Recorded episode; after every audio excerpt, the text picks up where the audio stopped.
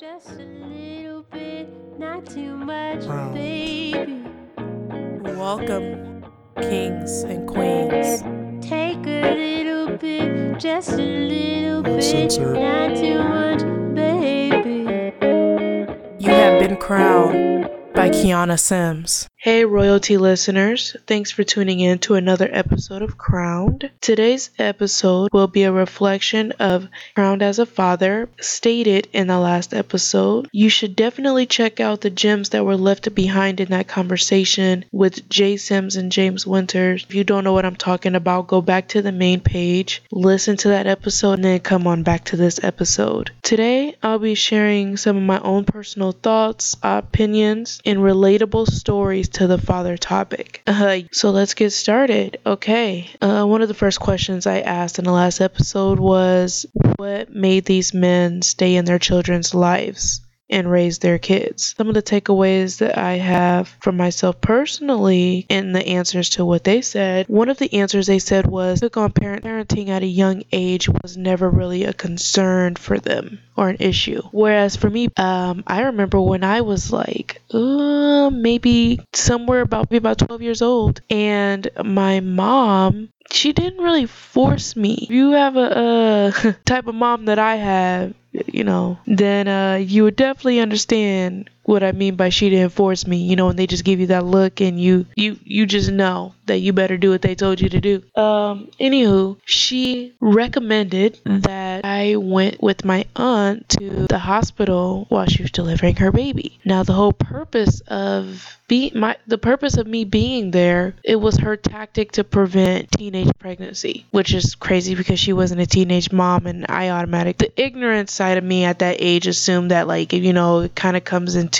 generational repetition if you know what i mean like if my mom was a teenage mom then i have less odds of beating that you know ignorant stuff like that that you hear over time well so yeah i had to watch my aunt give birth full on panani legs wide open, the whole nine, everything. Okay, not a, not a sight that you want to see, especially not from a woman that you loved very dearly. You just you just didn't want to see that. Period. Point blank. Tactic succeeded. Was not a teenage mom. Okay, I was actually still even scared to have sex. About what 10, 15 years still after that. Uh, anywho, that worked, and I wouldn't advise that for my own child, but I definitely would want her to be informed when it comes to sex or having kids and being knowledgeable in that department because I feel like we fail in the sexual education communication when it comes to kids get misinformed really quick. And it's like it's expected that you are going to learn all about sex and everything there is to know from your birds and bees class in the fifth grade. Newsflash. That no, I learned about sex from like my friends or from TV and from, I mean, eventually to experiencing it myself. But, um, anywho, back on track. Yeah, so me personally, I did not want to be a parent at a young age. To be honest, I didn't want or see myself being a parent at all. But I didn't believe in abortions. And I think it was kind of like that was kind of a conversation that me and my mother had in regards to her um, history with having me and having my brother and things of that nature. It was just natural for me to not believe in having them for myself personally. Now, I would not say that for others that they, oh, just so I don't believe it, they should neither. Do you? Now, it's very unfortunate of what happened in uh, Alabama where Planned Parenthood they banned abortions like May of last year, but it didn't go into effect until November of last year. I'm not gonna get into that. So the next point that we came across in the last episode is what in regards to the birth of a child is the responsibility of the mother. I understand what Jay was saying in regards to the mom still has to go through pregnancy, she still has to go through the like hormonal balance and things of that nature of producing the kid, but I want to hear your your input on where you guys stand or I would like to open the floor on that discussion. What do you guys think about that? Is the responsibility all on the mom? I mean, for me personally as being a okay, I can't say single mom because I fall in that odd category of being a mom that is a single woman versus being a single mom.